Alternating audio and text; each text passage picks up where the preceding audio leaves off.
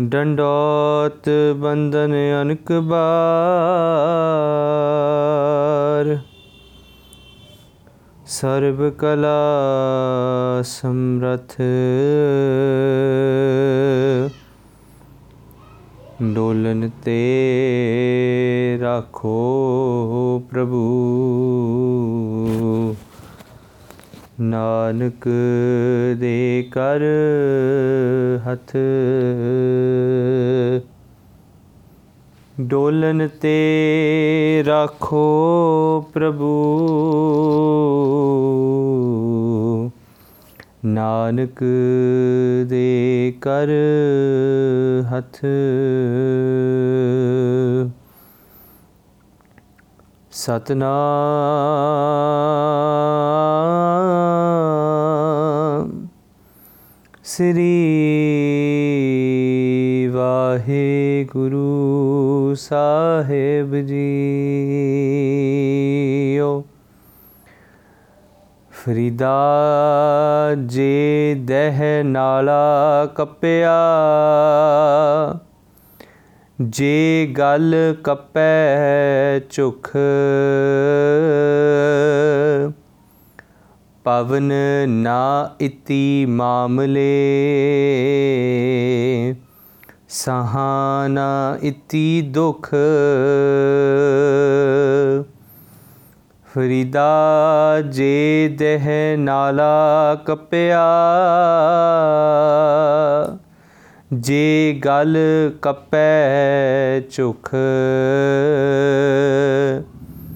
ਪਵਨ ਨਾ ਇਤੀ ਮਾਮਲੇ। ਸਹਾ ਨਾ ਇਤੀ ਦੁਖ। ਵਾਹਿਗੁਰੂ ਜੀ ਕਾ ਖਾਲਸਾ, ਵਾਹਿਗੁਰੂ ਜੀ ਕੀ ਫਤਿਹ।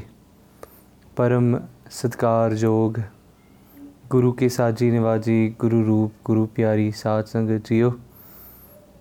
ਸਤਿਗੁਰਾਂ ਨੇ ਪਾਰ ਬਖਸ਼ਿਸ਼, ਰਹਿਮਤ, ਕਿਰਪਾ ਕੀਤੀ ਕਿ ਸਾਨੂੰ ਇਹ ਸੁਭਾਗ ਭਰਿਆ ਸਮਾਂ ਬਖਸ਼ਿਆ ਹੈ, ਜਿੱਥੇ ਬੈਠ ਕਰਕੇ ਅਸੀਂ ਧੰਨ ਬਾਬਾ ਫਰੀਦ ਸਾਹਿਬ ਜੀ ਦੇ ਅੰਮ੍ਰਿਤਮਈ ਸ਼ਲੋਕਾਂ ਦੀ ਲੜੀਵਾਰ, ਵਿਚਾਰ ਰਲ ਮਿਲ ਕੇ ਕਰ ਸਕਦੇ ਹਾਂ, ਕਰ ਰਹੇ ਹਾਂ।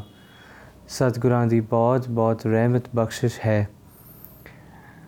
ਸਤਿਗੁਰ ਜੀ ਕੱਲ ਸਾਡੇ ਤੇ ਕਿਰਪਾ ਕੀਤੀ ਬਾਬਾ ਫਰੀਦ ਸਾਹਿਬ ਜੀ ਦਾ ਅੰਮ੍ਰਿਤਮਈ ਸ਼ਲੋਕ ਅਸੀਂ ਵਾਚਿਆ ਸੀ, ਜਿੱਥੇ ਧੰਨ ਬਾਬਾ ਫਰੀਦ ਸਾਹਿਬ ਜੀ ਨੇ ਬਖਸ਼ਿਸ਼ ਕੀਤੀ, ਉਹਨਾਂ ਕਿਹਾ, ਫਰੀਦਾ, ਮਨ ਮੈਦਾਨ ਕਰ, ਟੋਏ ਟਿੱਬੇ ਲਾ ਹੈ ਉਹਨਾਂ ਕਿਹਾ, ਤੂੰ ਇੱਕ ਕੰਮ ਕਰ, ਤੂੰ ਮਨ ਦੇ, ਮਨ ਨੂੰ ਸਮਤਲ ਕਰ ਲੈ, ਸਮਦ੍ਰਿਸ਼ਟ ਕਰ ਲੈ, ਸਮਵਰਤੀ ਬਣਾ ਲੈ ਜਦੋਂ ਤੂੰ ਇਹ ਕਰ ਲਏਗਾ, ਤੈਨੂੰ ਜੀਵਨ 'ਚ ਜਾਚ ਮਿਲੇਗੀ ਕਿ ਕਿਸੇ ਨੂੰ ਆਪਣੇ ਤੋਂ ਨੀਵਾ ਨਹੀਂ ਜਾਣਨਾ ਤੇ ਆਪਣੇ ਆਪ ਨੂੰ ਕਿਸੇ ਤੋਂ ਉੱਚਾ ਨਹੀਂ ਸਮਝਣਾ।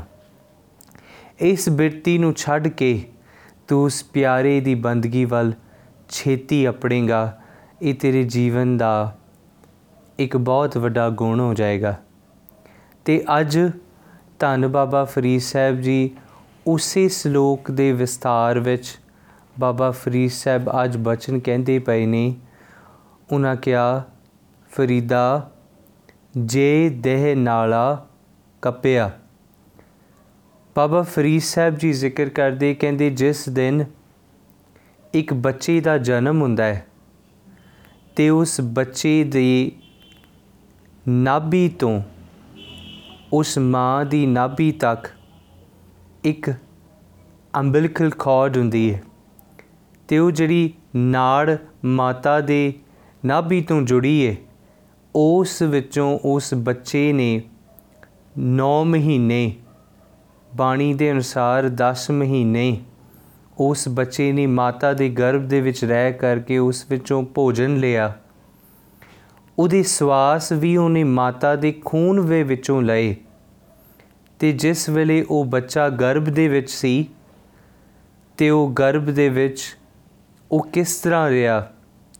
ਪਰ ਅੱਜ ਬਾਬਾ ਫਰੀਦ ਸਾਹਿਬ ਕਹਿੰਦੇ ਕਹਿੰਦੇ, ਫਰੀਦਾ, ਜੇ ਦੇਹ ਨਾਲਾ ਕੱਪਿਆ, ਜਿਸ ਦਿਨ ਉਸ ਮਾਤਾ ਦੇ ਗਰਭ ਤੋਂ ਤੂੰ ਬਾਹਰ ਆਇਆ, ਤੇ ਜਿਹੜੀ ਦਾਈ ਨੇ ਤੇਰਾ ਜਨਮ ਕਰਾਇਆ।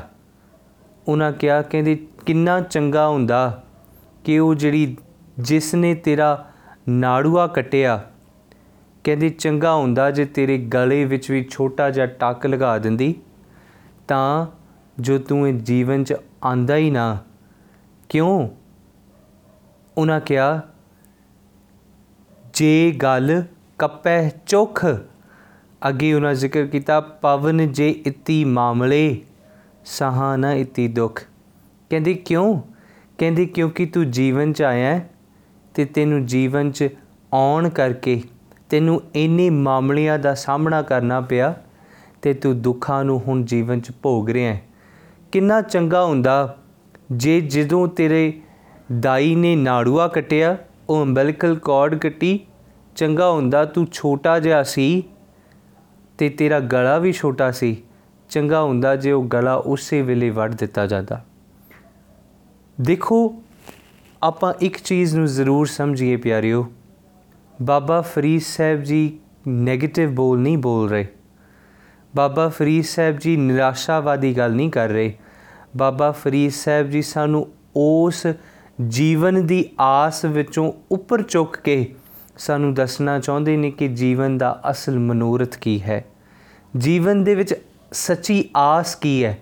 What is the permanent the actual hope that we should have instead of hoping for small small things around us ਪਿਆਰਿਓ ਬਾਬਾ ਫਰੀਦ ਸਾਹਿਬ ਨਿਰਾਸ਼ ਨਹੀਂ ਕਰਦੇ ਸਾਨੂੰ ਬਾਬਾ ਫਰੀਦ ਸਾਹਿਬ ਸਾਡੀਆਂ ਸਾਰੀਆਂ ਆਸਾਂ ਨੂੰ ਭੰਨ ਕੇ ਤੋੜ ਦਿੰਦੇ ਨੇ ਤੇ ਉਹ ਕਹਿੰਦੇ ਤੂੰ ਇੱਕ ਕੰਮ ਕਰ ਤੂੰ ਉਹ ਆਸ ਰੱਖ ਜਿਹੜੀ ਆਸ ਨੂੰ ਪੂਰਾ ਕਰਨ ਵਾਸਤੇ ਤੂੰ ਸੰਸਾਰ 'ਚ ਆਇਆ ਸੀ leave all the excessive burden that you have in your life and focus that you focus on the thing that you really need to do in life ਪਿਆਰਿਓ, ਆਪਾਂ ਇੱਕ ਚੀਜ਼ ਸਮਝੀਏ। ਦੁਨੀਆ ਦੀ ਆਸ ਕਿੱਥੋਂ ਹੈ? ਦੁਨੀਆ ਇੱਕ ਬੱਚਾ ਪੈਦਾ ਹੁੰਦਾ ਹੈ ਤੇ ਉਹ ਬੱਚੇ ਦੇ ਵਾਸਤੇ ਮਾਤਾ ਪਿਤਾ ਆਸ ਕਰਦੇ ਨੇ, ਸਾਡਾ ਬੱਚਾ ਵੱਡਾ ਹੋਏ ਇਹ ਸਕੂਲ ਵਿੱਚ ਦਾਖਲਾ ਕਰਾਵਾਂਗੇ। ਵੱਡਾ ਹੋਵੇ ਇਸ ਕਾਲਜ ਵਿੱਚ ਜਾਏਗਾ। ਹੋਰ ਵੱਡਾ ਹੋਏ, ਬੱਚਾ ਆਸ ਕਰਦਾ ਮੈਂ ਇਹ ਨੌਕਰੀ ਮੈਨੂੰ ਮਿਲੇ, ਇੰਨੇ ਮੈਂ ਪੈਸੇ ਕਮਾਵਾਂ। ਤੇ ਉਹ ਆਸ ਵਿੱਚ ਉਹ ਕਹਿੰਦਾ, ਮੈਂ ਆ ਕਮਾਵਾਂ ਆ ਪਾਵਾਂ ਆ ਖਾਵਾਂ, ਇੱਧਰ ਘੁੰਮਾਂ। ਤੇ ਆਸ ਆਸ ਦੇ ਵਿੱਚ ਉਹਦੀ ਜੀਵਨ ਦੀ ਸਵਾਸ ਮੁੱਕ ਜਾਂਦੇ ਨੇ। ਪਰ ਦੂਸਰੇ ਪਾਸੇ ਇੱਕ ਭਗਤ ਹੈ। ਉਸ ਭਗਤ ਨੂੰ ਪੁੱਛ ਕੇ ਦੇਖੋ, ਤੈਨੂੰ ਕਿਸ ਚੀਜ਼ ਦੀ ਆਸ? ਉਹ ਭਗਤ, ਪਿਆਰਿਓ, ਉਸ ਭਗਤ ਨੂੰ ਕੇਵਲ ਆਪਣੇ ਪਿਆਰੇ ਦੇ ਦੀਦਾਰ ਦੀ ਆਸ। ਹੋਰ, ਉਸ ਤੋਂ ਇਲਾਵਾ ਹੋਰ ਕੁਝ ਨਹੀਂ। ਕਿ ਉਸ ਭਗਤ ਨੂੰ ਪੁੱਛੋ, ਤੈਨੂੰ ਦੁਨੀਆ ਦੇ ਸਾਰੇ ਸੁੱਖ ਦੇ ਦਈਏ, ਇਹ ਆਸ ਛੱਡ ਦੇ। ਨਹੀਂ ਪਿਆਰਿਓ, ਤੇ ਜੇ ਕਿਸੇ ਸੰਸਾਰਵਾਦੀ ਨੂੰ ਪੁੱਛੀਏ, ਕੀ ਚਾਹੀਦਾ ਹੈ? ਉਹ ਕਹੇਗਾ, ਗੱਡੀ ਚਾਹੀਦੀ ਹੈ। ਕਿਹੜੀ ਗੱਡੀ ਚਾਹੀਦੀ ਹੈ? ਲੈਟਸ ਸੇ BMW ਚਾਹੀਦੀ ਹੈ। ਤੇ ਉਹਨੂੰ ਪੁੱਛ ਕੇ ਦੇਖੋ, ਜੇ ਤੈਨੂੰ ਫਰਾਰੀ ਦੇ ਦਈਏ BMW ਛੱਡ ਦੇਂਗੇ? Is like yes of course ਮੈਂ ਛੱਡ ਦੇਵਾਂਗਾ। ਪਿਆਰਿਓ, ਉਹ ਆਸ ਇੰਨੀ ਕੱਚੀ ਹੈ, ਜਿਹੜੀ ਉਸ ਤੋਂ ਇੱਧਰ ਉੱਧਰ ਦਾ ਆਲਟਰਨੇਟਿਵ ਕੋਈ ਮਿਲ ਜਾਏ, ਤੇ ਅਸੀਂ ਉਹ ਆਸ ਛੱਡ ਦਿੰਨੇ ਆ ਉਹ ਡਿਜ਼ਾਇਰ ਛੱਡ ਦਿੰਨੇ ਆ ਪਿਆਰਿਓ, ਉਸ ਪਰਮਾਤਮਾ ਦੀ ਬੱਜੀ ਆਸ ਇੰਨੀ ਗੂੜੀ ਹੋਣੀ ਚਾਹੀਦੀ ਹੈ, ਜਿਹੜੀ ਇੱਕ ਭਗਤ ਦੇ ਜੀਵਨ ਚੋਂ ਸਾਨੂੰ ਸਮਝਣ ਨੂੰ ਮਿਲੇਗੀ। ਤੇ ਬਾਬਾ ਫਰੀਦ ਸਾਹਿਬ ਅੱਜ ਕਹਿੰਦੇ ਕਹਿੰਦੇ ਕਿੰਨਾ ਚੰਗਾ ਹੁੰਦਾ ਜੇ ਤੂੰ ਇਸ ਜੀਵਨ 'ਚ ਆਉਂਦਾ ਹੀ ਨਹੀਂ। ਕਿਉਂ ਬਾਬਾ ਫਰੀਦ ਸਾਹਿਬ ਜੀ ਇਹ ਗੱਲ ਕੀਤੀ ਕਿ ਅਸੀਂ ਜੀਵਨ 'ਚ ਨਾ ਆਉਂਦੇ? ਪਿਆਰਿਓ, ਜਦੋਂ ਅਸੀਂ ਮਾਤਾ ਦੇ ਗਰਭ ਵਿੱਚ ਸੀ ਨਾ, ਤੇ ਸਾਡੀ ਸੁਰਤੀ ਉਸ ਪਿਆਰੇ ਦੇ ਨਾਲ ਜੁੜੀ ਸੀ। ਅਸੀਂ ਉਸ ਪਿਆਰੇ ਦੀ ਬੰਦਗੀ ਵਿੱਚ ਜੁੜੇ ਸਾਂ, ਪਰ ਜਿਸ ਵੇਲੇ ਮਾਤਾ ਦੇ ਗਰਭ ਚੋਂ ਬਾਹਰ ਆਏ ਸਾਨੂੰ ਮਾਇਆ ਦਾ ਰੋਗ ਵਿਆਪ ਗਿਆ ਮਾਇਆ ਦਾ ਰੋਗ ਅਜਿਹਾ, ਜਿਸ ਮਾਇਆ ਨੇ ਸਾਨੂੰ ਅੰਦਰੋਂ ਜਕੜ ਲਿੱਤਾ, ਤੇ ਉਹ ਮਾਇਆ ਦਾ ਰੋਗ ਹੁਣ ਸਾਨੂੰ ਇਹ ਹੋਪਸ ਡਿਜ਼ਾਇਰਸ ਐਕਸਪੈਕਟੇਸ਼ਨਸ ਰਿਐਲਿਟੀ ਇਹ ਸਭ ਚੀਜ਼ ਦੇ ਵਿੱਚ ਸਾਨੂੰ ਇੰਨਾ ਕੁਲਝਾ ਦਿੱਤਾ ਕਿ ਅਸੀਂ ਉਸ ਪਿਆਰੀ ਦੀ ਬੰਦਗੀ ਨੂੰ ਭੁੱਲ ਗਏ। ਉਸ ਪਿਆਰੀ ਨੂੰ ਭੁਲਾ ਦਿੱਤਾ। ਪਿਆਰਿਓ, ਸਤਿਗੁਰੂ ਕੀ ਕਹਿੰਦੇ ਨੇ? ਸਤਿਗੁਰੂ ਕਹਿੰਦੇ, ਗੁਰੂ ਨਾਨਕ ਸਾਹਿਬ, ਗੁਰੂ ਨਾਨਕ ਸਾਹਿਬ ਕਹਿੰਦੇ, ਅੱਗੋ ਦੇ ਜੇ ਚੇਤੀਐ ਤਾਂ ਕਾਇਤ ਮਿਲੇ ਸਜਾਏ। ਮਾਰਚ ਕਹਿੰਦੇ, ਜੇ ਤੈਨੂੰ ਅੱਗੇ ਦਾ ਪਤਾ ਹੁੰਦਾ, ਜੇ ਤੂੰ ਚੇਤਿਆ ਹੁੰਦਾ, ਤੇ ਤੈਨੂੰ ਦੁੱਖ ਨਹੀਂ ਸੀ ਭੋਗਣਾ ਪੈਣਾ। ਪਰ ਕਿਉਂ ਤੈਨੂੰ ਉਹ ਭੁੱਲ ਗਿਆ ਤੇ ਤੈਨੂੰ ਸਜ਼ਾਵਾਂ ਮਿਲ ਰਹੀਆਂ? ਹੁਣ ਤੂੰ ਦੁੱਖ ਭੋਗ ਰਿਹਾ ਹੈ। ਪਿਆਰਿਓ ਵਿਦਵਾਨ ਜਨਾਂ ਨੇ ਨਾ ਇੱਕ ਗੱਲ ਕਹੀ। ਉਹਨਾਂ ਕਿਹਾ, ਕਹਿੰਦੀ, ਜਿਸ ਤਰ੍ਹਾਂ ਕਈ ਬਿੱਛੂ ਡੰਗ ਮਾਰਨ ਨਾ, ਕਹਿੰਦੇ, ਇੰਨਾ ਦੁੱਖ ਹੁੰਦਾ ਹੈ ਜਦੋਂ ਕਿਸੇ ਬੱਚੇ ਦਾ ਜਨਮ ਹੁੰਦਾ ਹੈ। ਇਸ ਨੂੰ ਬਾਣੀ ਦੇ ਆਧਾਰ ਤੇ ਜਾਂ ਸਿੱਖੀ ਦੇ ਆਧਾਰ ਤੇ ਨਾ ਲੈਣਾ, ਪਰ ਵਿਦਵਾਨਾਂ ਦਾ ਇਹ ਤਰਕ ਹੈ। ਉਹ ਇਹ ਕਹਿੰਦੇ ਨੇ, ਕਹਿੰਦੇ, ਦੁੱਖ ਬਹੁਤ ਹੈ, ਜੰਮਣ 'ਚ ਦੁੱਖ ਬਹੁਤ, ਪਰ ਪਿਆਰਿਓ, ਇੱਕ ਚੀਜ਼ ਸਮਝੀਏ। ਇਹ ਜਿਹੜਾ ਜੰਮਣ ਹੈ ਨਾ ਕੀ ਇਹ ਦਾਤ ਹੈ? ਕੀ ਜਦੋਂ ਅਸੀਂ ਸੰਸਾਰ 'ਚ ਆਏ, ਕੀ ਇਹ ਦਾਤ ਹੈ ਜਾਂ ਇਹ ਦੁੱਖ ਹੈ? ਅੱਜ ਬਾਬਾ ਫਰੀਦ ਸਾਹਿਬ ਸਾਨੂੰ ਕਹਿੰਦੇ ਕਿ ਇਹ ਦੁੱਖ ਹੈ। ਕਿਉਂ? ਉਹਨਾਂ ਕਿਹਾ, ਕਹਿੰਦੇ, ਪਵਨ ਨਾ ਇਤੀ ਮਾਮਲੇ ਸਾਹਾ, ਨਾ ਇਤੀ ਦੁੱਖ। ਤੂੰ ਪੈਦਾ ਹੋਇਆ, ਤੈਨੂੰ ਦੁੱਖ ਮਿਲਿਆ। ਜੇ ਤੈਨੂੰ ਦੁੱਖ ਹੀ ਭੋਗਣਾ ਹੈ ਤੇ ਸੰਸਾਰ 'ਚ ਆਇਆ ਕਾਦੇ ਵਾਸਤੇ? ਪਿਆਰਿਓ, ਅੱਜ ਸਮਝਣਾ ਕਰੀਏ, ਸਤਿਗੁਰੂ ਕੀ ਕਹਿੰਦੇ? ਮਾਰਜ ਕਹਿੰਦੇ, ਧੰਨ ਗੁਰੂ ਅਮਰਦਾਸ ਸੱਚੇ ਪਾਤਸ਼ਾਹ। ਸਤਿਗੁਰੂ ਕਹਿੰਦੇ, ਜੈਸੀ ਅਗਨ ਉਦਰ ਮੈਂ ਤੈਸੀ ਬਾਹਰ ਮਾਇਆ ਕਹਿੰਦੇ, ਜਦੋਂ ਤੂੰ ਮਾਤਾ ਦੇ ਗਰਭ ਦੇ ਵਿੱਚ ਸੀ ਨਾ, ਤੇ ਉੱਥੇ ਵੀ ਇੱਕ ਅੱਗ ਸੀ। ਕਿਦਾਂ ਦੀ ਅੱਗ? ਮਾਰਨ ਨੇ ਕਿਹਾ, ਜਿੱਦਾਂ ਦੀ ਅੱਗ ਬਾਹਰ ਮਾਇਆ ਦੀ ਹੈ ਨਾ, ਉਸੇ ਤਰ੍ਹਾਂ ਦੀ ਜਾਲਣ ਵਾਲੀ ਅੱਗ ਅੰਦਰ ਸੀ ਮਾਤਾ ਦੇ ਗਰਭ ਦੇ ਵਿੱਚ, ਪਰ ਪਰਮਾਤਮਾ ਦੀ ਬੰਦਗੀ ਨੇ ਤੈਨੂੰ ਉਸ ਅੱਗ ਤੋਂ ਬਚਾ ਕੇ ਰੱਖਿਆ। ਸਤਿਗੁਰਾਂ ਨੇ ਕਿਹਾ, ਜੈਸੀ ਅਗਨ ਉਦਰ ਮੈਂ, ਤੈਸੀ ਬਾਹਰ ਮਾਇਆ ਮਾਇਆ ਅਗਨ ਸਭ ਇੱਕੋ ਜਿਹੀ ਕਰਤੇ ਖੇਲ ਰਚਾਇਆ। ਕਹਿੰਦੀ, ਮਾਇਆ ਤੇ ਅਗਨ ਅਗਨ ਦਾ ਭਾਵ ਅਗ, ਮਾਇਆ, ਸੰਸਾਰ ਦੀ ਬੈਦ, ਉਹਨਾਂ ਕਿਹਾ ਦੋਵੇਂ ਇੱਕੋ ਵਰਗੀਆਂ ਨੇ। ਸਤਿਗੁਰੂ ਕਹਿੰਦੇ, ਮਾਇਆ, ਅਗਨ ਸਭ ਇੱਕੋ ਜਿਹੀ, ਕਰਤੇ, ਖੇਲ, ਰਚਾਇਆ ਜਾਤ ਇਸ ਭਾਣਾ, ਤਾਂ ਜੰਮਿਆ। ਕਹਿੰਦੇ, ਪਰਮਾਤਮਾ ਦੀ ਬਿੱਧ ਹੋਈ, ਤੇਰਾ ਜਨਮ ਹੋ ਗਿਆ। ਤੇ ਜਦੋਂ ਪਰਮਾਤਮਾ ਦੀ ਬਿੱਧ ਨਹੀਂ, ਤੂੰ ਮਾਤਾ ਦੇ ਗਰਭ ਦੇ ਵਿੱਚ ਹੀ ਹੈ। ਸਤਿਗੁਰੂ ਕਿਹਾ ਜਾਤ ਇਸ ਭਾਣਾ, ਤਾਂ ਜੰਮਿਆ, ਪਰਿਵਾਰ ਭਲਾ ਪਾਇਆ। ਲਿਵ ਛੁੜਕੀ, ਲੱਗੀ ਤ੍ਰਿਸ਼ਨਾ, ਮਾਇਆ ਅਮਰ ਵਰਤਾਇਆ। ਮਨ ਕਿਹਾ, ਕੀ ਹੋਇਆ? ਜਦੋਂ ਤੂੰ ਮਾਤਾ ਦੇ ਗਰਭ ਚੋਂ ਬਾਹਰ ਆਇਆ ਨਾ, ਪਰਿਵਾਰ ਵਾਲਿਆਂ ਨੇ ਖੁਸ਼ੀ ਮਨਾਈ, ਦੇਖੋ ਸਾਡੇ ਘਰ ਬੱਚਾ ਜੰਮਿਆ ਹੈ।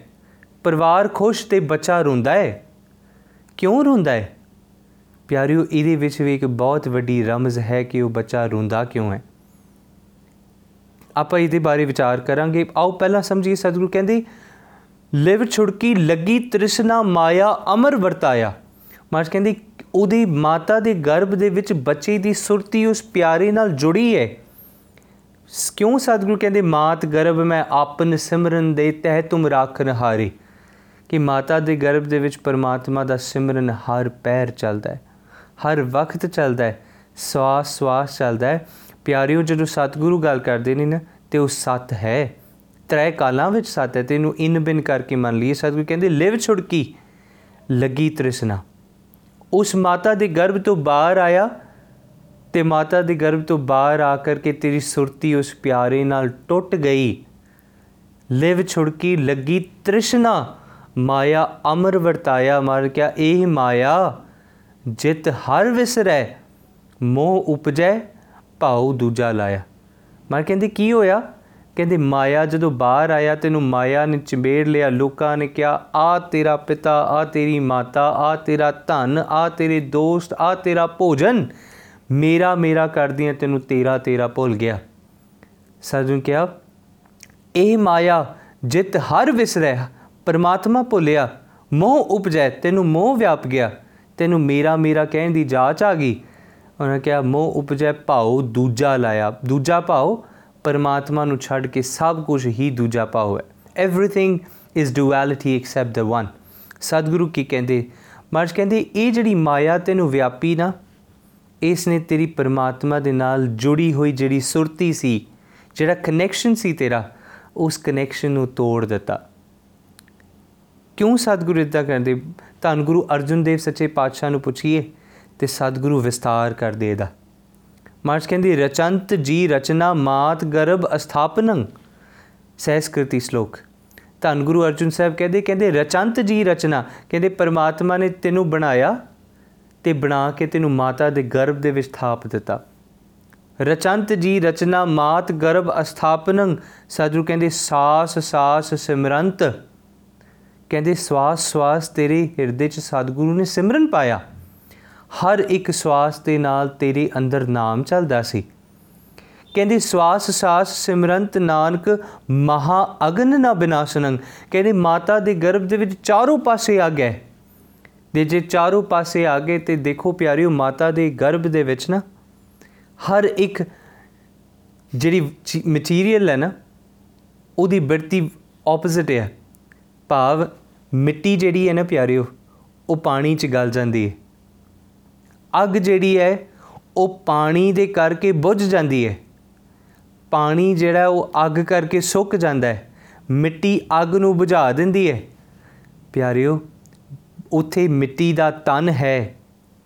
ਚਾਰੋਂ ਪਾਸੇ ਅੱਗ ਹੈ ਤੇ ਉਸ ਅੱਗ ਦੇ ਵਿੱਚ ਪਾਣੀ ਹੈ। ਕਿਦਾਂ ਦੀ ਬਿਦ ਹੈ?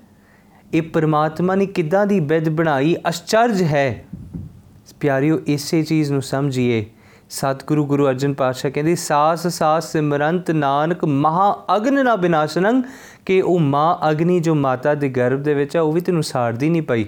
ਉਹ ਪਾਣੀ ਤੈਨੂੰ ਗਲਾਉਂਦਾ ਨਹੀਂ ਪਿਆ। ਤੂੰ ਆਪਣੇ ਜੀਵਨ ਦੀ ਚਰਿਆ ਨੂੰ ਵਧਾ ਰਿਹਾ ਕਿਉਂ? ਕਿਉਂਕਿ ਤੇਰੇ ਹਿਰਦੇ 'ਚ ਨਾਮ ਹੈ, ਉਹ ਨਾਮ ਤੇਰੀ ਰੱਖਿਆ ਕਰਦਾ ਹੈ। ਸਤਿਗੁਰੂ ਗੁਰੂ ਗੋਬਿੰਦ ਸਿੰਘ ਪਾਤਸ਼ਾਹ, ਮਹਾਰਾਜ ਨੇ ਕਿਹਾ, ਕਾਲ ਅਸਤਤ ਮਾਰ ਕੇ ਔਰ ਕੀ ਬਾਤ ਸਵਈਆਂ ਮਹਾਰਾਜ ਨੇ ਕਿਹਾ, ਔਰ ਕੀ ਬਾਤ ਕਹਾਂ ਕਹਿ ਤੋਸੋ? ਸੋ ਪੇਟ ਹੀ ਕੇ ਪਟ ਬੀਚ ਬਚਾਵੇ। ਕਹਿੰਦੇ, ਹੋਰ ਮੈਂ ਤੇਰੀ ਕੀ ਵਡਿਆਈ ਕਵਾਂ? ਕਹਿੰਦੇ, ਸਭ ਤੋਂ ਉੱਤਮ ਗੱਲ ਕਿ ਤੂੰ ਢਿੱਡ ਦੇ ਅੰਦਰ ਬੱਚੇ ਦੀ ਰਾਖੀ ਕਰਦਾ ਇਸ ਤੋਂ ਵੱਡੀ ਗੱਲ ਕੀ? ਸਤਿਗੁਰੂ, ਗੁਰੂ ਅਰਜੁਨ ਸਾਹਿਬ ਕਹਿੰਦੇ ਨੇ, ਮਹਾਰਾਜ ਕਹਿੰਦੇ, ਮੁਖ ਤਲੇ, ਪੈਰ ਉਪਰੇ। ਕਹਿੰਦੇ, ਤੇਰਾ ਸਿਰ ਥੱਲੇ ਨੂੰ ਹੈ, ਪੈਰ ਉੱਪਰ ਨੂੰ ਨੇ। ਮਹਾਰਾਜ ਕਹਿੰਦੇ, ਵਸੰਦੋ ਕੁਹਥੜੇ ਥਾਈ ਮਹਾਰਾਜ ਕਹਿੰਦੇ ਤੇਰੇ ਆਸ-ਪਾਸ ਮਾਤਾ ਦੇ ਗਰਭ ਦੇ ਵਿੱਚ ਮਲੀਨਤਾ ਹੈ। ਕੁਝ ਕਠੋਰ ਚੀਜ਼ਾਂ ਨੇ, ਪਰ ਫੇਰ ਵੀ ਉਸ ਦੁਰਗੰਧੀ ਵਿੱਚ ਵੀ ਕਮਲ ਜਿੱਦਾਂ ਕਿਚੜ ਖਿਲਦਾ ਤੂੰ ਖਿਲਿਆ ਹੋਇਆ ਕਿਉਂ? ਕਿਉਂਕਿ ਤੇਰੇ ਹਿਰਦੇ 'ਚ ਨਾਮ ਹੈ। ਸਾਧੂ ਕਹਿੰਦੇ, ਨਾਨਕ, ਸੋ ਧਣੀ, ਕਿਉਂ ਵਿਸਾਰਿਓ ਉਧਰੇ ਜਿਸ ਦੇ ਠਾਈ ਕਹਿੰਦੇ, ਕਿਉਂ ਉਸ ਪਿਆਰੀ ਨੂੰ ਵਿਸਾਰਿਆ? ਜਿਸ ਕਰਕੇ ਤੂੰ ਪੈਦਾ ਹੋਇਆ? ਉਹਨੇ ਤੈਨੂੰ ਪੈਦਾ ਕੀਤਾ ਤੇ ਪਿਆਰਿਓ, ਇੱਕ ਗੱਲ ਸਮਝੀ ਆਪਾਂ ਇਹ ਸੋਚਦੇ ਆ ਨਾ, ਬੱਚਾ ਪੈਦਾ ਕੀਤਾ, ਮਾਤਾ ਤੇ ਪਿਤਾ ਨੇ ਪੈਦਾ ਕੀਤਾ। ਨਹੀਂ, ਧੰਨ ਗੁਰੂ ਅਰਜੁਨ ਸਾਹਿਬ ਕਹਿੰਦੇ ਕਹਿੰਦੇ ਉਹ ਨਾਮ ਤੋਂ ਪੈਦਾ ਹੋਇਆ, ਨਾਮ ਵਿੱਚ ਹੀ ਸਮਾ ਜਾਏਗਾ।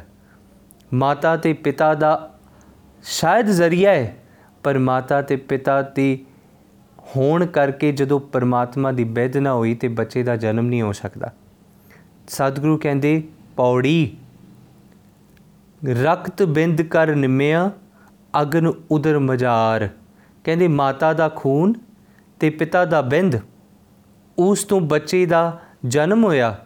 ਅਗਨ ਉਦਰ ਮਝਾਰ ਉਰਦ ਮੁਖ ਕੁਚੀਲ ਬਿਕਲ, ਨਰਕ ਘੋਰ ਗੁਬਾਰ। ਕਹਿੰਦੀ, ਨਰਕ ਵਰਗੀ ਅਗ ਮਾਤਾ ਦੇ ਗਰਭ ਦੇ ਵਿੱਚ, ਪਰ ਉਥੇ ਰਹਿਣ ਵਾਲਾ ਪੁੱਤਰ ਜਿਹੜਾ ਹੈ, ਜਿਹੜਾ ਬੱਚਾ ਹੈ, ਉਹ ਸੁਖ ਵਿੱਚ ਹੈ। ਉਹਨਾਂ ਕਿਹਾ, ਹਰ ਸਿਮਰਤ ਤੂੰ ਨਾ ਜਲੇ। ਕਹਿੰਦੇ, ਤੇਰੇ ਹਿਰਦੇ 'ਚ ਸਿਮਰਨ ਹੈ, ਤੂੰ ਜਲਦਾ ਨਹੀਂ। ਤੈਨੂੰ ਮਾਤਾ ਦੇ ਗਰਭ ਦੀ ਅਗ ਜਲਾਉਂਦੀ ਨਹੀਂ ਪਈ। ਹਰ ਸਿਮਰਤ ਤੂੰ ਨਾ ਜਲੇ ਮਨ ਤਨ ਉਰ ਧਾਰ। ਕਿਉਂ? ਕਿਉਂਕਿ ਤੂੰ ਆਪਣੇ ਹਿਰਦੇ 'ਚ ਪਰਮਾਤਮਾ ਦੇ ਨਾਮ ਨੂੰ ਵਸਾਇਆ। ਬਿਖਮ ਥਾਨੋ ਜਿਨ ਰਖਿਆ, ਤਿਸ ਤਿਲ ਨਾ ਵਿਸਾਰ। ਕਹਿੰਦੇ, ਚੰਨੇ, ਤੈਨੂੰ ਬਿਖਮ ਥਾਨਾ ਤੇ ਰੱਖਿਆ, ਜਿੱਥੇ ਹੋਰ ਕੋਈ ਰੱਖਣ ਵਾਲਾ ਨਹੀਂ। ਤੂੰ ਉਹਨੂੰ ਕਿਉਂ ਭੁਲਾ ਦਿੱਤਾ? ਉਹਨਾਂ ਕਿਹਾ, ਪ੍ਰਭ ਬਿਸਰਤ ਸੁਖ ਕਦੇ ਨਾਹੀਂ ਜਾਸੈ ਜਨਮ ਹਾਰ। ਕਹਿੰਦੇ, ਜਦੋਂ ਤੂੰ ਮਾਤਾ ਦੇ ਗਰਭ ਤੋਂ ਬਾਹਰ ਆਇਆ ਨਾ, ਤੇ ਤੂੰ ਆਪਣਾ ਜਨਮ ਗਵਾ ਲਿਆ। ਕਿਉਂ? ਅੱਜ ਤਾਂ ਹੀ ਬਾਬਾ ਫਰੀਦ ਸਾਹਿਬ ਕਹਿੰਦੇ, ਕਿੰਨਾ ਚੰਗਾ ਹੁੰਦਾ ਕਿ ਤੈਨੂੰ ਮਾਮਲੇ ਨਾ ਪੈਂਦੇ, ਤੈਨੂੰ ਦੁੱਖ ਨਾ ਭੋਗਣਾ ਪੈਂਦਾ। ਜੇ ਜੰਮਣ ਲੱਗਿਆ, ਤੇਰਾ ਨਾੜੂਆ ਦੀ ਥਾਂ ਤੇਰਾ ਗਲਾ ਹੀ ਕੱਟ ਦਿੱਤਾ ਜਾਂਦਾ। ਪਿਆਰਿਓ, ਨਾਮ ਬੰਦਗੀ ਤੋਂ ਬਿਨਾ ਜੀਵਨ ਨਹੀਂ। ਸਤਿਗੁਰੂ ਗੁਰੂ ਅਰਜੁਨ ਸਾਹਿਬ ਜੀ ਨੂੰ ਪੁੱਛੀਏ, ਧੰਨ ਗੁਰੂ ਨਾਨਕ ਸਾਹਿਬ ਜੀ ਨੂੰ ਪੁੱਛੀਏ, ਭਗਤ ਕਬੀਰ ਸਾਹਿਬ ਨੂੰ ਪੁੱਛੀਏ, ਕਿਸੇ ਭਗਤ ਨੂੰ ਪੁੱਛੀਏ, ਉਹਨਾਂ ਇੱਕੋ ਗੱਲ ਕਹਿਣੀ, ਕਹਿੰਦੇ, ਨਹੀਂ, ਚੰਗਾ ਹੁੰਦਾ ਜੇ ਇਸ ਦਾ ਜੀਵਨ ਹੀ ਨਾ ਹੁੰਦਾ। ਚੰਗਾ ਹੁੰਦਾ ਜੇ ਪੈਦਾ ਹੀ ਨਾ ਹੁੰਦਾ। ਪਿਆਰਿਓ, ਇਹ ਨਿਰਾਸ਼ਾਵਾਦੀ ਸ਼ਬਦ ਨਹੀਂ, ਮੈਂ ਬਾਰ-ਬਾਰ ਆਪ ਜੀ ਨੂੰ ਬੇਨਤੀ ਕਰ ਰਿਹਾ let's not get this heart in through this words but these words will give us a way and will shatter down our unnecessary burden that we carry. ਸਾਡੇ ਜੀਵਨ ਦੀਆਂ ਹੋਪਸ ਡਿਜ਼ਾਇਰਸ ਸਾਨੂੰ ਜੀਵਨ 'ਚ ਕੁਝ ਨਹੀਂ ਦੇਣ ਲੱਗੀਆਂ ਜੇ ਜੀਵਨ 'ਚ ਨਾਮ ਨਹੀਂ। ਸਤਿਗੁਰੂ ਕਹਿੰਦੇ ਕਹਿੰਦੀ ਚੰਗਾ ਹੁੰਦਾ ਜੇ ਤੂੰ ਜੀਵਨ 'ਚ ਨਾਮ ਧਨ ਕਮਾਉਂਦਾ ਨਾਮ ਧਨ ਕਮਾਇਆ। ਤੂੰ ਬਾਕੀ ਦੇ ਵੀ ਕੰਮ ਕਰਦਾ ਸਫਲਾ ਸੀ। ਜੇ ਬਾਕੀ ਦੇ ਕੰਮ ਕੀਤੇ ਨਾਮ ਧਨ ਨਹੀਂ ਕਮਾਇਆ ਤੇ ਚੰਗਾ ਹੁੰਦਾ ਜੀਵਨ ਚ ਆਂਦਾ ਹੀ ਨਹੀਂ। ਪਿਆਰਿਓ ਸਤਿਗੁਰੂ ਅ, ਦੇ ਬਚਨਾਂ ਤੋਂ ਬਾਅਦ ਭਾਈ ਗੁਰਦਾਸ ਜੀ ਕੀ ਕਹਿੰਦੇ ਨੇ?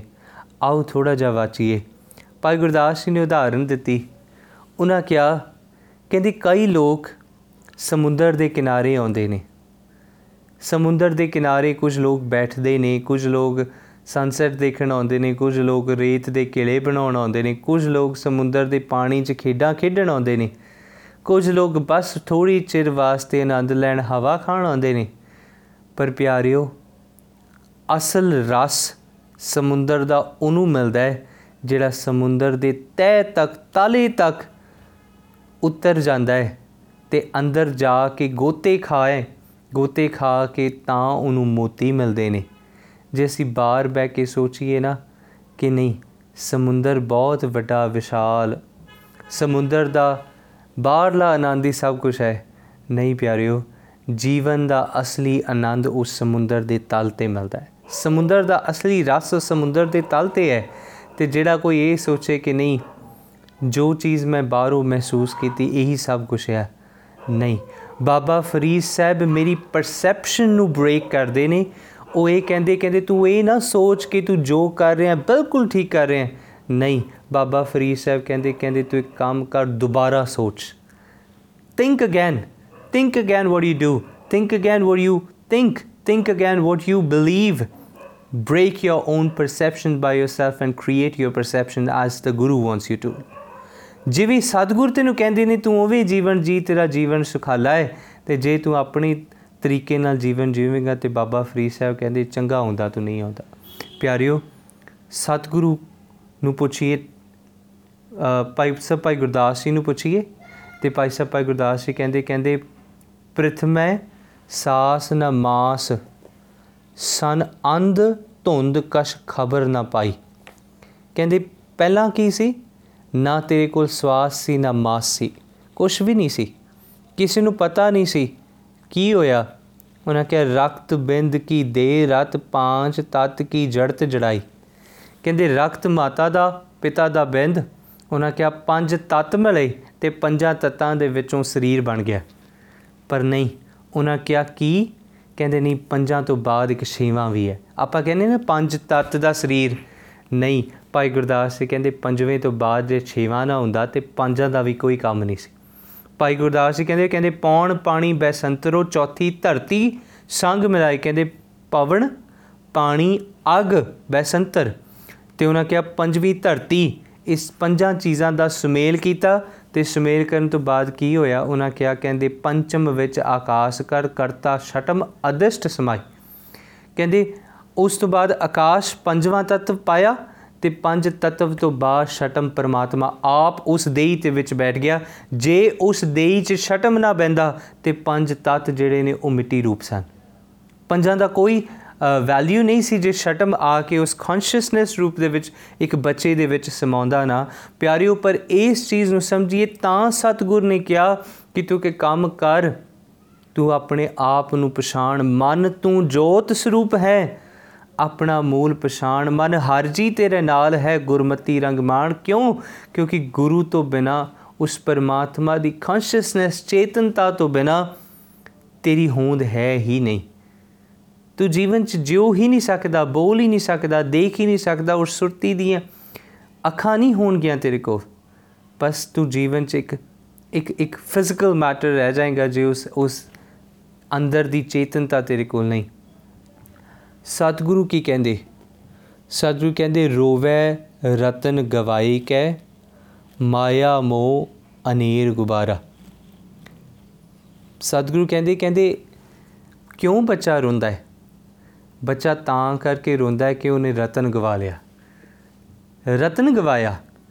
ਮਹਾਰਾਜ ਨੇ ਕਿਹਾ, ਕਹਿੰਦੇ, ਉਹ ਜਿਹੜਾ ਰਤਨ ਸੀ ਨਾ ਉਹਦੇ ਕੋਲ, ਪਰਮਾਤਮਾ ਨੇ ਉਹਨੂੰ ਬਖਸ਼ਿਆ ਤੇ ਜਿਸ ਵੇਲੇ ਮਾਤਾ ਦੇ ਗਰਭ ਤੋਂ ਬਾਹਰ ਆਇਆ ਨਾ ਉੱਤੇ ਉਹ ਰੋਣ ਲੱਗਾ। ਜ਼ੋਰ ਜ਼ੋਰ ਦੀ ਰੋਣ ਲੱਗਾ। ਉਹਦੇ ਪਿਤਾ, ਭਰਾਤਾ, ਦੋਸਤ, ਮਿੱਤਰ, ਉਹਦੇ ਰਿਲੇਟਿਵਸ ਦੇ ਸਾਰੇ ਜਿਹੜੇ ਲੋਕ ਸਾਨੂੰ ਖੁਸ਼ੀ ਮਨਾਉਂਦੇ ਨੇ, ਪਰ ਬੱਚਾ ਰੋਂਦਾ ਹੈ। ਕਿਉਂ ਰੋਂਦਾ ਹੈ? ਸਤਿਗੁਰੂ ਕਹਿੰਦੇ, ਕਿਉਂਕਿ ਉਹਨੇ ਰਤਨ ਗਵਾ ਲਿਆ। ਮਾਰ ਨੇ ਕਿਹਾ, ਨਾ, ਰਤਨ, ਤਿਆਗ, ਵਾਹਿਗੁਰੂ, ਖਸਮ, ਵਿਸਾਰ, ਆਨ ਕਮ ਲਾਗੇ, ਕੌਡੀ ਬਦਲੇ ਰਤਨ ਤਿਆਗੇ। ਕਿ ਕੌਡੀ ਲੈ ਲਈ, ਰਤਨ ਛੱਡ ਦਿੱਤਾ। ਰਤਨ ਕੀ ਸੀ? ਪਿਆਰਿਓ, ਉਹ ਰਤਨ ਪਰਮਾਤਮਾ ਦਾ ਨਾਮ ਸੀ ਜੋ ਮਾਤਾ ਦੇ ਗਰਭ ਦੇ ਵਿੱਚ ਸਾਡੇ ਚਿੰਤਨ ਦੇ ਵਿੱਚ ਸੀ। ਜਿਸ ਵੇਲੇ ਮਾਤਾ ਦੇ ਗਰਭ ਤੋਂ ਬਾਹਰ ਆਏ, ਉਹ ਸੁਰਤੀ ਟੁੱਟ ਗਈ। ਜਿਸ ਵੇਲੇ ਮਾਤਾ ਦੇ ਗਰਭ ਚੋਂ ਬਾਹਰ ਆ ਕੇ ਉਹ ਨਾੜੂਆ ਕੱਟਿਆ ਗਿਆ, ਬਸ ਉਹ ਨਾੜੂਆ ਨਹੀਂ ਕੱਟਿਆ ਗਿਆ, ਮੇਰੀ ਸੁਰਤੀ ਮੇਰੇ ਪਿਆਰੇ ਨਾਲ ਕੱਟ ਦਿੱਤੀ ਗਈ। ਮੇਰੀ ਕੌਨਸ਼ੀਅਸਨੈਸ ਦੇ ਵਿੱਚੋਂ ਉਸ ਪਰਮਾਤਮਾ ਨੂੰ ਦੂਰ ਕਰ ਦਿੱਤਾ ਗਿਆ। ਪਿਆਰਿਓ, ਤਾਂ ਬਾਬਾ ਫਰੀਦ ਸਾਹਿਬ ਕਹਿੰਦੇ ਕਹਿੰਦੇ ਤੂੰ ਆਨੰਦ ਵਿੱਚ ਸੀ। Realize this, realize that, anand, that you were in when you were in the womb of your mother. ਪਰ ਜਦੋਂ ਤੂੰ ਬਾਹਰ ਆਇਆ, ਉਸ ਰਸ ਨੂੰ ਭੁਲਾ ਦਿੱਤਾ, ਤੈਨੂੰ ਲੱਗਿਆ ਜੋ ਬਾਹਰਲਾ ਹੈ, ਇਹੀ ਸਤ ਹੈ। ਸਤਿਗੁਰਾਂ ਨੇ ਕਿਹਾ, ਕੌਡੀ ਦੇਖੀ ਤੇ ਤੈਨੂੰ ਰਤਨ ਭੁੱਲ ਗਿਆ। ਮਹਾਰਾਜ ਨੇ ਕਿਹਾ, ਰੋਵੇ, ਰਤਨ ਗਵਾਏ ਕੈ, ਮਾਇਆ ਮੋਹ ਅਨੇਰ ਗੁਬਾਰਾ। ਕਹਿੰਦੇ, ਮਾਇਆ ਵਿਆਪੀ, ਮੋਹ ਵਿਆਪਿਆ। ਤੇ ਅਨੇਰ ਗਰਦੀ ਦਾ ਗੁਬਾਰ ਤੇਰੇ ਸਿਰ ਤੇ ਚੜ ਗਿਆ। ਸਤਿਗੁਰੂ ਕਿਹਾ, ਉਹ ਰੋਵੇ, ਦੁੱਖ ਆਪਣਾ ਹੱਸ ਹੱਸ ਗਾਵੇ, ਸਭ ਪਰਿਵਾਰਾ। ਕਹਿੰਦੇ, ਸਾਰਾ ਪਰਿਵਾਰ ਹੱਸਦਾ ਹੈ, ਪਰ ਜਿਹੜਾ ਬੱਚਾ ਹੈ ਉਹ ਰੋਂਦਾ ਹੈ। ਸਤਿਗੁਰੂ ਨੇ ਕਿਹਾ, ਸਭਨਾ ਮਨ ਵਧਾਈਆਂ, ਰੁਣ ਝੁੰਨਣਾ, ਰੁਣ ਝੁਣਕਾਰਾ। ਕਹਿੰਦੇ, ਲੋਕ ਖੁਸ਼ੀ ਮਨਾਉਂਦੇ ਨੇ, ਸਾਡੇ ਘਰ ਬੱਚਾ ਜੰਮਿਆ ਕਹਿੰਦੇ, ਨਹੀਂ, ਉਸ ਬੱਚੇ ਨੂੰ ਪੁੱਛ ਕੇ ਦੇਖੋ, ਉਹਨੇ ਕੀ ਗਵਾ ਲਿਆ? ਸਤਿਗੁਰੂ ਕਹਿੰਦੇ ਕਹਿੰਦੇ, ਨਾਨਕ, ਦਾਦਕ, ਸੋਹਲੇ ਦੇਨ ਅਸੀਸਾਂ ਬਾਲ ਪਿਆਰਾ। ਕਹਿੰਦੇ, ਜਿਹੜੇ ਨਾਨਕੇ ਦਾਦਕੇ ਨੇ, ਉਹ ਕਹਿੰਦੇ, ਉਹ ਸੋਹਲੇ ਗਾਉਂਦੇ ਨੇ ਕਿ ਬਈ ਆ ਜਿਹੜਾ ਬੱਚਾ ਸਾਡੇ ਘਰ ਹੋਇਆ, ਚੰਗਾ ਹੋਇਆ, ਖੁਸ਼ੀ ਮਨਾਓ, ਪਰ ਉਸ ਬੱਚੇ ਨੇ ਉਸ ਰਤਨ ਨੂੰ ਸੁਰਤੀ ਨੂੰ, ਉਸ ਕੌਨਸ਼ੀਅਸਨੈਸ ਨੂੰ ਤਿਆਗ ਦਿੱਤਾ। ਪਿਆਰਿਓ, ਸਾਡੀ ਵੀ ਸੁਰਤੀ ਉਸ ਪਿਆਰੇ ਨਾਲ ਜੁੜੀ ਸੀ। ਅਸੀਂ ਜਦੋਂ ਤੋਂ ਬਾਹਰ ਆਏ ਅਸੀਂ ਉਸ ਸੁਰਤੀ ਨੂੰ ਗਵਾ ਦਿੱਤਾ let's get back to the same place not, we cannot go there physically, but let's try to go mentally. ਆਓ ਥੋੜਾ ਜਿਹਾ ਯਤਨ ਕਰੀਏ ਕਿ ਮਾਤਾ ਦੇ ਗਰਭ ਦੇ ਵਿੱਚ ਜਾਣ ਦਾ ਯਤਨ ਕਰੀਏ ਮੈਂਟਲ ਤੌਰ ਤੇ ਪਿਆਰਿਓ ਮੈਂ ਸੰਸਾਰ ਤੋਂ ਕੱਟਿਆ ਸੰਸਾਰ ਦੀ ਕੋਈ ਬਿਦ ਮੇਰੇ ਅੰਦਰ ਨਹੀਂ ਸੰਸਾਰ ਦਾ ਕੋਈ ਰਿਫਲੈਕਸ਼ਨ ਮੇਰੇ ਅੰਦਰ ਨਹੀਂ ਕੇਵਲ ਇੱਕ ਚੀਜ਼ ਮੇਰੇ ਕੋਲ ਹੈ ਉਹ ਹੈ ਪਰਮਾਤਮਾ ਦਾ ਨਾਮ we cannot isolate ourselves physically, but ਆਪਣੇ ਮਨ ਦੇ ਤਲ ਤੇ ਆਪਣੇ ਮਨ ਨੂੰ ਆਈਸੋਲੇਟ ਕਰਨ ਦਾ ਯਤਨ ਕਰੀਏ ਆਪਣੇ ਮਨ ਨੂੰ ਟਿਕਾਉ ਦੀ ਅਵਸਥਾ 'ਚ ਲਿਆਉਣ ਦਾ ਯਤਨ ਕਰੀਏ ਕਿ ਨਹੀਂ ਬਾਹਰਲਾ ਮੈਨੂੰ ਕੋਈ ਕੁਝ ਵੀ ਕਵੇ ਮੇਰਾ ਮਨ ਕਿਵੇਂ ਖਿੰਡ ਜਾਂਦਾ ਹੈ ਨਹੀਂ ਪਿਆਰਿਓ ਬਾਹਰਲੀ ਬੋਲ ਜੇ ਮੇਰੇ ਅੰਦਰ ਨੂੰ ਖਿੰਡਾ ਦਿੰਦੇ ਨੇ ਤੇ ਹਜੇ ਮੇਰਾ ਮਨ ਟਿਕਿਆ ਨਹੀਂ ਹੈ ਆਪਣੀ ਧਿਆਨ ਨੂੰ ਇਨਾ ਇਕਾਗਰ ਕਰੀਏ ਕਿ ਬਾਹਰਲੇ ਬੋਲਾਂ ਦੀ ਸਾਡੇ ਮਨ ਤੇ ਕੋਈ ਅਸਰ ਨਾ ਹੋ ਸਕੇ ਕਿਵਲ ਸਤਿਗੁਰ ਦੀ ਦੇ ਬੋਲ ਮੇਰੇ ਹਿਰਦੇ ਨੂੰ ਵੈਨਣ ਹੋਰ ਇਸ ਤੋਂ ਬਿਨਾ ਹੋਰ ਕਿਸੇ ਦੇ ਬੋਲਾਂ ਦੀ ਵੈਲਿਊ ਨਾ ਹੋਵੇ। ਸੋ ਪਿਆਰਿਓ, ਸਤਿਗੁਰੂ ਕੀ ਕਹਿੰਦੇ? ਮਾਰਸ਼ ਕਹਿੰਦੇ ਕਹਿੰਦੇ, ਵਿੱਚੋਂ ਗਰਭੈ ਨਿਕਲ ਆਇਆ, ਖਸਮ ਵਿਸਾਰ ਦੁਨੀ ਚਿਤ ਲਾਇਆ। ਕਹਿੰਦੇ, ਪਿਆਰੇ ਨੂੰ ਭੁੱਲਿਆ, ਦੁਨੀਆ ਨਾਲ ਚਿਤ ਲਾ ਲਿਆ। ਤੇ ਜਦੋਂ ਦਾ ਦੁਨੀਆ ਨਾਲ ਚਿਤ ਲਾਇਆ, ਉਹ ਪਰਮਾਤਮਾ ਯਾਦ ਹੀ ਨਹੀਂ ਰਿਹਾ। ਮਾਰਨ ਕਿਹਾ, ਭੁਲਾਵੜੈ ਭੁੱਲੀ, ਭੁੱਲ ਭੁੱਲ ਪਛੋਤਾਣੀ ਕਹਿੰਦੇ, ਭੁਲਾਵੜੇ ਦੇ ਵਿੱਚ ਆਈ, ਭੁਲਾਵੜਾ is like that that mystical thing ਜੋ ਮੈਂ ਭੁੱਲ ਦੇ ਵਿੱਚ ਕੀਤਾ। ਭੁਲਾਵੜੈ ਭੁੱਲੀ, ਭੁੱਲ ਗਈ। ਭੁੱਲ ਭੁੱਲ ਪਛੋਤਾਣੀ ਬਾਰ-ਬਾਰ ਭੁੱਲਦੀ ਏ। ਯਾਦ ਕਰਦੀ ਹਾਂ, ਮੇਰੇ ਮੇਰੇ ਨਾਲ ਕੋਈ ਸੀ। ਤਾਂ ਕਰਕੇ ਜਦੋਂ ਤੁਸੀਂ ਨਿੱਕੇ ਬੱਚੇ ਨੂੰ ਦੇਖੋ ਨਾ ਪਿਆਰਿਓ, ਤੇ ਜਦੋਂ ਬੱਚਾ ਰੋਂਦਾ ਹੈ ਤੇ ਮਾਪੇ ਜਿਹੜੇ ਨੇ ਕਈ ਵਾਰੀ ਥਾਲੀਆਂ ਖੜਕਾਉਂਦੇ ਨੇ ਜਾਂ ਕੋਈ ਚੀਜ਼ ਖੜਕਾਉਂਦੇ ਤੇ ਬੱਚਾ ਚੁੱਪ ਹੋ ਜਾਂਦਾ ਹੈ। ਜੇ ਤੁਸੀਂ ਉਸ ਬੱਚੇ ਤੇ ਇਦਾਂ ਟੈਪ ਕਰੋ ਨਾ, ਤੇ ਉਹ ਬੱਚਾ ਚੁੱਪ ਹੋ ਜਾਂਦਾ ਹੈ। ਜੇ ਉਹ ਬੱਚਾ ਕਿਤੇ ਰੋਸ਼ਨੀ ਵੱਲ ਦੇਖੇ, ਤੇ ਉਹ ਬੱਚਾ ਰੋਸ਼ਨੀ ਨੂੰ ਦੇਖਦਾ ਰਹਿੰਦਾ ਹੈ, ਉਹਦਾ ਕਾਰਨ ਕੀ ਹੈ? ਜਿਹੜੀ ਬਾਹਰਲੀ ਸਾਊਂਡ ਹੈ, ਉਹਨੂੰ ਨਾਦ ਦੀ ਆਵਾਜ਼ ਲੱਗਦੀ। ਜਿਹੜੀ ਬਾਹਰ ਦੀ ਰੋਸ਼ਨੀ ਆ, ਉਹਨੂੰ ਅੰਦਰ ਦੀ ਜੋਤ ਲੱਗਦੀ। ਕਿਉਂਕਿ ਉਸਨੇ ਉਹ ਜੋਤ ਦੇਖੀ ਅੰਦਰ, ਪਰ ਉਸ ਜੋਤ ਨੂੰ ਮਹਿਸੂਸ ਕਰਨ ਤੋਂ ਬਾਅਦ ਵੀ ਮਾਇਆ ਦਾ ਪ੍ਰਭਾਵ ਇੰਨਾ ਕਿ ਬਾਹਰ ਨਿਕਲਦੇ ਸਾਰ ਉਸ ਜੋਤ ਨੂੰ ਭੁੱਲ ਗਿਆ, ਤਾਂ ਉਹ ਬੋਲ ਨਹੀਂ ਸਕਦਾ। ਜਿਹੜਾ ਰੋਂਦਾ ਹੈ, ਉਹ ਬੋਲ ਨਹੀਂ ਸਕਦਾ ਬੱਚਾ ਕਿ ਹਾਂ, ਮੈਂ ਮਾਤਾ ਦੇ ਗਰਭ ਦੇ ਵਿੱਚ ਕੀ ਕੁਝ ਦੇਖਿਆ। ਪਰ ਜਿੰਨੇ ਕਿ ਸਾਲਾਂ 'ਚ ਉਹ ਬੋਲਣ ਜੋਗਾ ਹੁੰਦਾ ਹੈ ਉਨੇ ਕਿ ਸਾਲਾਂ ਤੱਕ ਉਹ ਸਭ ਕੁਝ ਭੁੱਲ ਜਾਂਦਾ। ਸਭ ਕੁਝ ਭੁੱਲ ਜਾਂਦਾ ਹੈ ਜੋ ਉਹਦੇ ਨਾਲ ਅੰਦਰ ਵਾਪਰਿਆ। ਪਿਆਰਿਓ, ਇਸ ਚੀਜ਼ ਨੂੰ ਸਮਝੀਏ। ਸਤਿਗੁਰੂ ਕੀ ਕਹਿੰਦੇ? ਧੰਨ ਗੁਰੂ ਨਾਨਕ ਸਾਹਿਬ ਜੀ। ਮਹਾਰਾਜ ਕਹਿੰਦੇ, ਪਹਿਲੇ ਪੈਰੇ ਰਹਿਣ ਕੇ, ਵਣਜਾਰਿਆ ਮਿੱਤਰਾ ਹੁਕਮ ਭਇਆ ਗਰਭਾਸ। ਕਹਿੰਦੇ, ਪਰਮਾਤਮਾ ਨੇ ਹੁਕਮ ਕੀਤਾ, ਤੈਨੂੰ ਮਾਤਾ ਦੇ ਗਰਭ ਦੇ ਵਿੱਚ ਪਾਇਆ। ਅੱਗੇ ਕਿਹਾ ਉਰਦ ਤਪ ਅੰਤਰ ਕਰੇ, ਵਣਜਾਰਿਆ ਮਿੱਤਰਾ ਖਸਮ ਸੇ ਤੀ ਅਰਦਾਸ। ਕਹਿੰਦੇ, ਤੂੰ ਤੇ ਬੰਦਗੀ ਕਰਦਾ ਸੀ ਅੰਦਰ। ਤੂੰ ਤੇ ਅਰਦਾਸਾਂ ਕਰਦਾ ਸੀ ਅੰਦਰ। ਹੁਣ ਕਿੱਥੇ ਗਈ ਅਰਦਾਸ? ਉਹਨਾਂ ਕਿਹਾ, ਉਰਦ ਤਪ ਅੰਤਰ ਕਰੇ ਵਣਜਾਰਿਆ ਮਿੱਤਰਾ ਖਸਮ ਸੇਤੀ ਅਰਦਾਸ, ਖਸਮ ਸੇਤੀ ਅਰਦਾਸ ਪਕਾਣਾ। ਉਰਦ ਧਿਆਨ ਲਿਵ ਲਾਗਾ। ਕਹਿੰਦੇ, ਤੇਰੀ ਲਿਵ ਲੱਗੀ ਸੀ ਉਸ ਪਿਆਰੇ ਦੇ ਨਾਲ। ਕੀ ਹੋਇਆ? ਨਾਮ ਅਰਜਾਦ ਆਇਆ।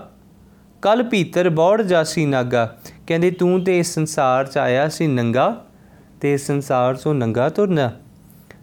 ਜੈਸੀ ਕਲਮ ਵੁੜੀ ਹੈ ਮਸਤਕ, ਤੈਸੀ ਜਿਹੜੇ ਪਾਸ।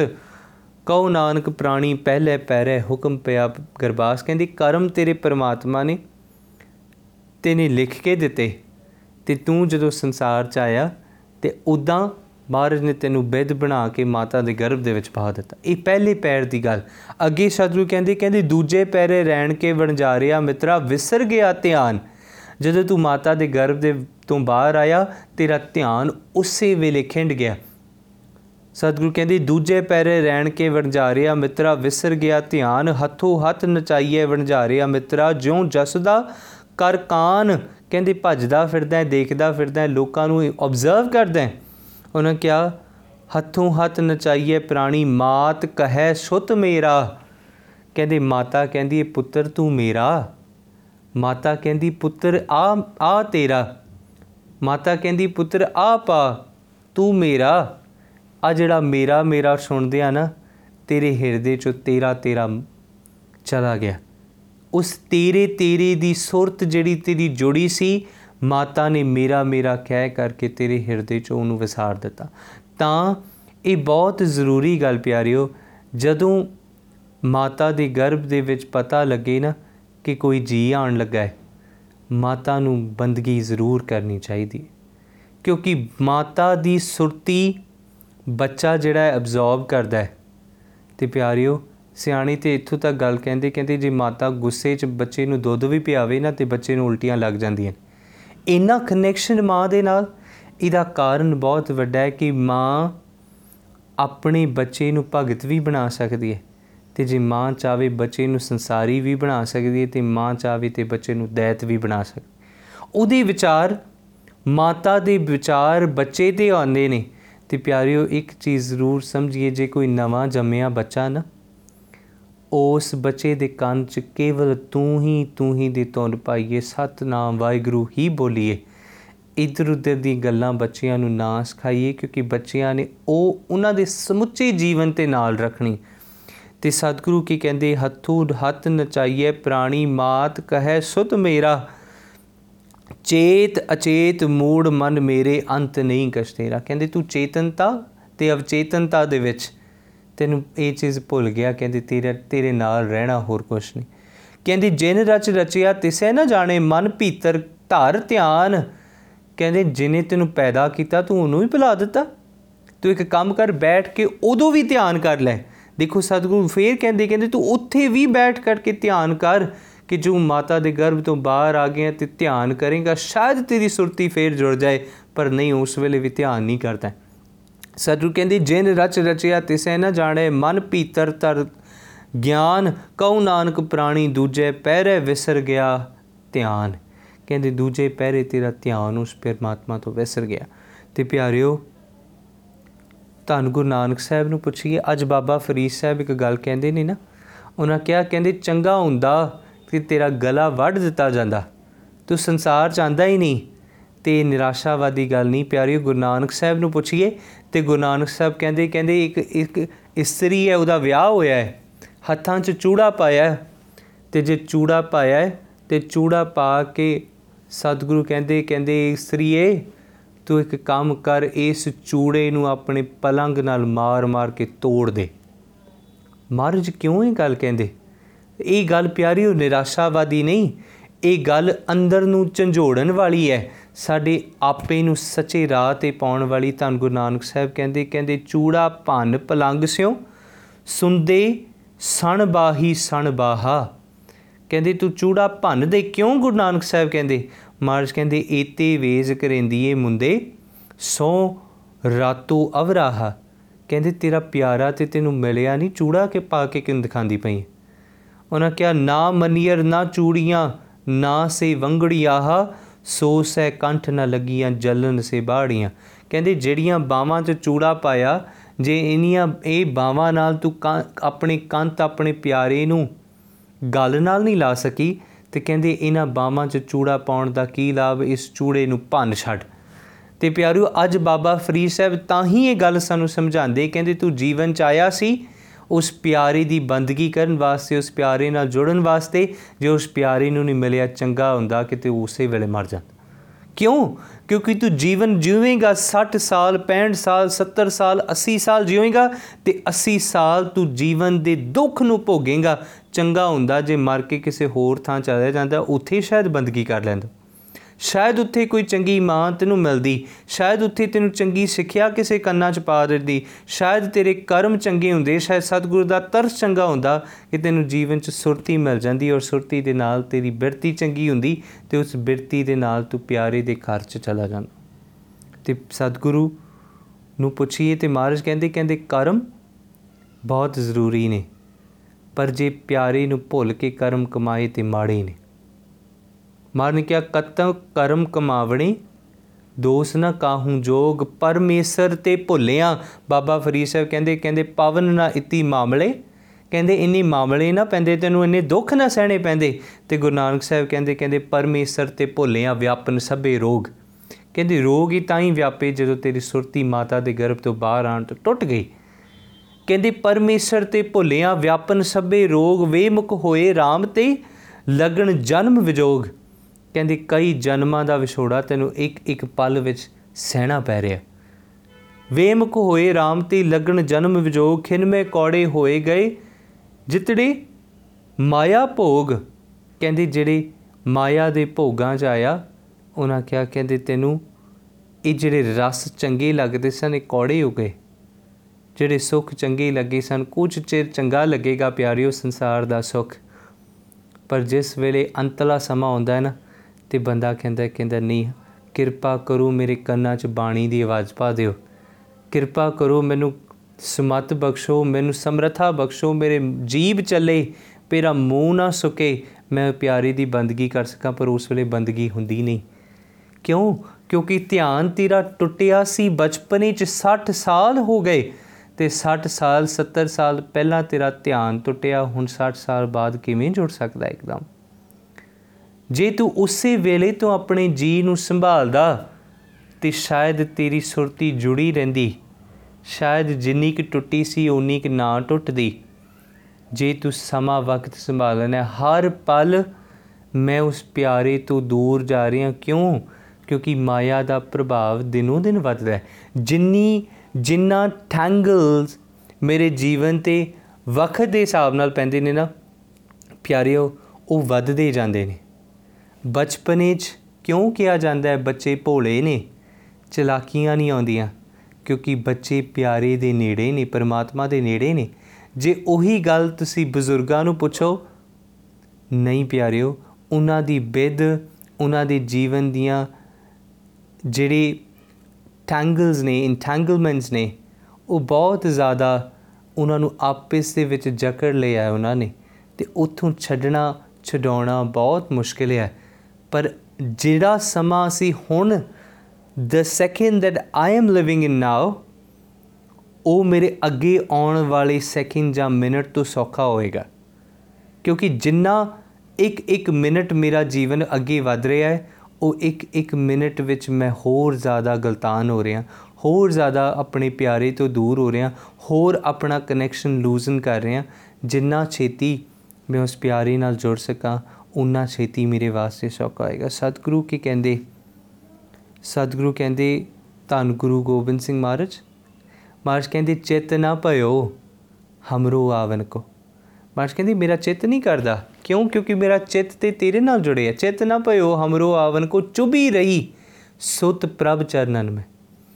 ਮਹਾਰਾਜ ਕਹਿੰਦੇ, ਮੇਰੀ ਜਿਹੜੀ ਸੁਰਤੀ ਹੈ even though I I am getting birth in the world ਪਰ ਫਿਰ ਵੀ ਮੇਰੀ ਜਿਹੜੀ ਸੁਰਤ ਹੈ ਮੇਰੀ ਕੌਨਸ਼ੀਅਸਨੈਸ ਉਹ ਤੇਰੇ ਨਾਲ ਜੁੜੀ ਹੋਈ ਹੈ। ਸੋ ਇਵਨ ਦੋ ਮੈਂ ਸੰਸਾਰੀ ਆ ਪਰ ਮੈਂ ਸੁਰਤੀ ਕਰਕੇ ਤੇਰਾ ਹੀ ਰੂਪ ਹਾਂ। ਦੇਖੋ ਇਹ ਇਹ ਬੜੀ ਪਿਆਰੀ ਗੱਲ ਸਤਿਗੁਰੂ ਸਾਨੂੰ ਸਮਝਾਉਂਦੇ ਕਹਿੰਦੇ ਤੂੰ ਫਿਜ਼ੀਕਲ ਤੌਰ ਤੇ ਸਭ ਕੁਝ ਕਰ ਪਰ ਤੇਰੀ ਸੁਰਤੀ ਜਿਹੜੀ ਉਸ ਪਿਆਰੇ ਨਾਲ ਕਨੈਕਟਡ ਰਵੇ। ਭਾਈ ਗੁਰਦਾਸ ਅ, ਭਾਈ ਸਾਹਿਬ ਭਾਈ ਕਬੀਰ ਸਿੰਘ ਨੂੰ ਪੁੱਛੀਏ ਭਗਤ ਕਬੀਰ ਜੀ ਨੂੰ। ਤੇ ਕਬੀਰ ਜੀ ਇੱਕ ਉਦਾਹਰਨ ਦਿੰਦੇ ਨੇ। ਇਸੇ ਸ਼ਲੋਕ ਦੀ ਵਿਆਖਿਆ ਉਸ ਸ਼ਲੋਕ ਤੋਂ ਹੋ ਸਕਦੀ ਹੈ। ਕਬੀਰ ਸਾਹਿਬ ਕਹਿੰਦੇ ਉਹਨਾਂ ਕਿਹਾ ਕਹਿੰਦੇ ਇੱਕ ਸਮੁੰਦਰ ਦੇ ਤਲ ਤੇ ਲਹਿਰ ਆਈ। ਉਹਨਾਂ ਕਿਹਾ ਉਸ ਲਹਿਰ ਤੋਂ ਇੱਕ ਸ਼ੰਖ ਜਿਹੜਾ ਸੀ ਉਹ ਉੱਡ ਕੇ ਅ, ਜਿਹੜਾ ਸਮੁੰਦਰ ਦੇ ਕਿਨਾਰੇ ਤੇ ਆ ਗਿਆ। ਤੇ ਕਹਿੰਦੇ ਉੱਥੇ ਕਿਸੇ ਨੇ ਉਸ ਸ਼ੰਖ ਨੂੰ ਚੁੱਕਿਆ ਸਿੱਪੀਆਂ ਇਕੱਠੇ ਕਰਨ ਵਾਲੇ ਨੇ ਚੁੱਕਿਆ ਤੇ ਜਾ ਕਰਕੇ ਬਾਜ਼ਾਰ 'ਚ ਵੇਚਣ ਵਾਸਤੇ ਰੱਖਿਆ। ਉਹਨਾਂ ਕਿਹਾ ਉੱਥੇ ਇੱਕ ਪੁਜਾਰੀ ਆਇਆ ਤੇ ਉਸ ਪੁਜਾਰੀ ਨੇ ਉਸ ਸ਼ੰਖ ਨੂੰ ਲੈ ਲਿਆ। ਤੇ ਉਸ ਸ਼ੰਖ ਨੂੰ ਲਿਜਾ ਕਰਕੇ ਨਾ ਉਹ ਪੁਜਾਰੀ ਰੋਜ਼ ਮੰਦਰ ਦੇ ਵਿੱਚ ਉਹਨੇ ਰੱਖਿਆ ਤੇ ਰੋਜ਼ ਸਵੇਰੇ ਉਹ ਪੁਜਾਰੀ ਉਸ ਸ਼ੰਖ ਨੂੰ ਵਜਾਉਂਦਾ ਹੈ। ਉਹਨਾਂ ਕਿਹਾ, ਉਹ ਸ਼ੰਖ ਨੂੰ ਵਜਾਉਂਦਾ ਹੈ? ਤੇ ਜਦੋਂ ਸ਼ੰਖ ਨੂੰ ਵਜਾਉਂਦਾ ਹੈ ਨਾ ਪਿਆਰਿਓ, ਤੇ ਉਸ ਸ਼ੰਖ ਵਿੱਚੋਂ ਬੜੀ ਭਿਆਨਕ ਜੀ ਆਵਾਜ਼ ਆਉਂਦੀ। ਤੇ ਭਗਤ ਕਬੀਰ ਸਾਹਿਬ ਕਹਿੰਦੇ ਕਹਿੰਦੇ, ਉਸ ਸ਼ੰਖ ਨਾਲ ਗੱਲ ਕਰਦੇ। ਕਹਿੰਦੇ, ਕਿੰਨਾ ਚੰਗਾ ਹੁੰਦਾ ਜੇ ਤੂੰ ਸਾਗਰ ਨੂੰ ਕਦੇ ਛੱਡਦਾ ਹੀ ਨਹੀਂ। ਕਹਿੰਦੀ, ਕਿੰਨਾ ਚੰਗਾ ਹੁੰਦਾ ਜੇ ਤੂੰ ਸਾਗਰ ਦੇ ਵਿੱਚ ਹੀ ਰਹਿੰਦਾ। ਤੈਨੂੰ ਰੋਜ਼ ਵੱਜ-ਵੱਜ ਕੇ ਇਹ ਡਰਾਵਣੀ ਆਵਾਜ਼ ਨਾ ਲੋਕਾਂ ਨੂੰ ਸੁਣਾਉਣੀ ਪੈਂਦੀ, ਨਾ ਆਪ ਸੁਣਨੀ ਪੈਂਦੀ। ਤੂੰ ਦੁਖੀ ਹੋ ਰਿਹਾ ਹੈ। ਚੰਗਾ ਹੁੰਦਾ ਜੇ ਤੂੰ ਸਮੁੰਦਰ ਦੇ ਰੂਪ ਵਿੱਚ ਹੀ ਰਹਿੰਦਾ, ਸਮੁੰਦਰ ਤੋਂ ਬਾਹਰ ਕਦੇ ਆਉਂਦਾ ਹੀ ਨਹੀਂ। ਇਸੇ ਗੱਲ ਨੂੰ ਬਾਬਾ ਫਰੀਦ ਸਾਹਿਬ ਅੱਜ ਕਹਿੰਦੇ ਕਹਿੰਦੇ, ਚੰਗਾ ਹੁੰਦਾ ਮਾਤਾ ਦੇ ਗਰਭ 'ਚ ਹੀ ਰਹਿੰਦਾ। ਚੰਗਾ ਹੁੰਦਾ ਜੇ ਉਸ ਵੇਲੇ ਤੇਰਾ ਨਾੜੂਆ ਕੱਟਿਆ, ਤੇਰਾ ਗਲਾ ਕੱਟ ਦਿੰਦੇ। ਜੇ ਤੂੰ ਜੀਵਨ ਚ ਆਂਦਾ ਹੀ ਨਹੀਂ, ਕਿਉਂ ਜੀਵਨ ਚ ਆਇਆ? ਤੂੰ ਦੁੱਖ ਭੋਗਿਆ। ਇਹ ਦੁੱਖ ਤੈਨੂੰ ਭੋਗਣਾ ਹੀ ਨਹੀਂ ਪੈਂਦਾ ਜੇ ਉਸੇ ਵੇਲੇ ਸਵਾਸ ਛੱਡ ਦਿੰਦਾ। ਤਾਂ ਬ- ਭਗਤ ਕਬੀਰ ਸਾਹਿਬ ਕਹਿੰਦੇ ਕਹਿੰਦੇ, ਕਬੀਰ ਰਹਿ ਨਾਇਰ ਵਿਛੋਰਿਆ ਰੋ ਤੇ ਸੰਖ ਮਜੂਰ। ਕਹਿੰਦੇ, ਚੰਗਾ ਹੁੰਦਾ, ਉੱਥੇ ਹੀ ਰਹਿੰਦਾ। ਕਹਿੰਦੇ, ਦੇਵਲ ਦੇਵਲ ਧੜ ਹੀ, ਦੇਸੈ ਉਗਵਤ ਸੂਰ। ਕਹਿੰਦੇ, ਉਹ ਜਿਹੜਾ ਪੰਡਿਤ ਰੋਜ਼ ਵਜਾਉਂਦਾ ਹੈ ਸ਼ੰਖ ਤੈਨੂੰ ਦੁੱਖ ਝੇਲਣਾ ਪੈ ਰਿਹਾ ਚੰਗਾ ਹੁੰਦਾ ਸਮੁੰਦਰ 'ਚ ਹੀ ਰਹਿੰਦਾ। ਤੇ ਸਤਿਗੁਰੂ ਕੀ ਕਹਿੰਦੇ? ਮਾਰਜ ਕਹਿੰਦੇ, ਜਿਨੀ ਐਸਾ ਹਰ ਨਾਮ ਨਾ ਚੇਤਿਓ, ਆਪਾਂ ਰੋਜ਼ ਪੜ੍ਹਦੇ ਹਾਂ ਸ਼ਬਦੇ ਸਤਿਗੁਰੂ ਕਹਿੰਦੇ, ਜਿਨੀ ਐਸਾ ਹਰ ਨਾਮ ਨਾ ਚੇਤਿਓ, ਸੇ ਕਾਹੀ ਜਗ ਆਏ RAM ਰਾਜੇ। ਕਹਿੰਦੇ, ਕਿਉਂ ਆਇਆ? ਮਾਰਜ ਨੇ ਕਿਹਾ, ਇਹ ਮਾਨਸ ਜਨਮ ਦੁਲੰਭ ਹੈ, ਨਾਮ ਬਿਨਾ ਬਿਰਥਾ ਸਭ ਜਾਏ।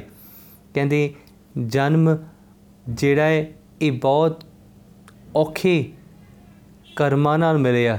ਸੁਭਾਗ ਭਰਿਆ ਜਨਮ ਮਿਲਿਆ, ਇਸ ਨੂੰ ਕਮਾ। ਮਾਨ ਕੇ ਮਾਨਸ ਜਨਮ ਦੁਲੰਭ ਹੈ, ਨਾਮ ਬਿਨਾ ਬਿਰਥਾ ਸਭ ਜਾਏ, ਹੁਣ ਵਤੈ, ਹਰ ਨਾਮ ਨਾ ਬੀਜਿਓ।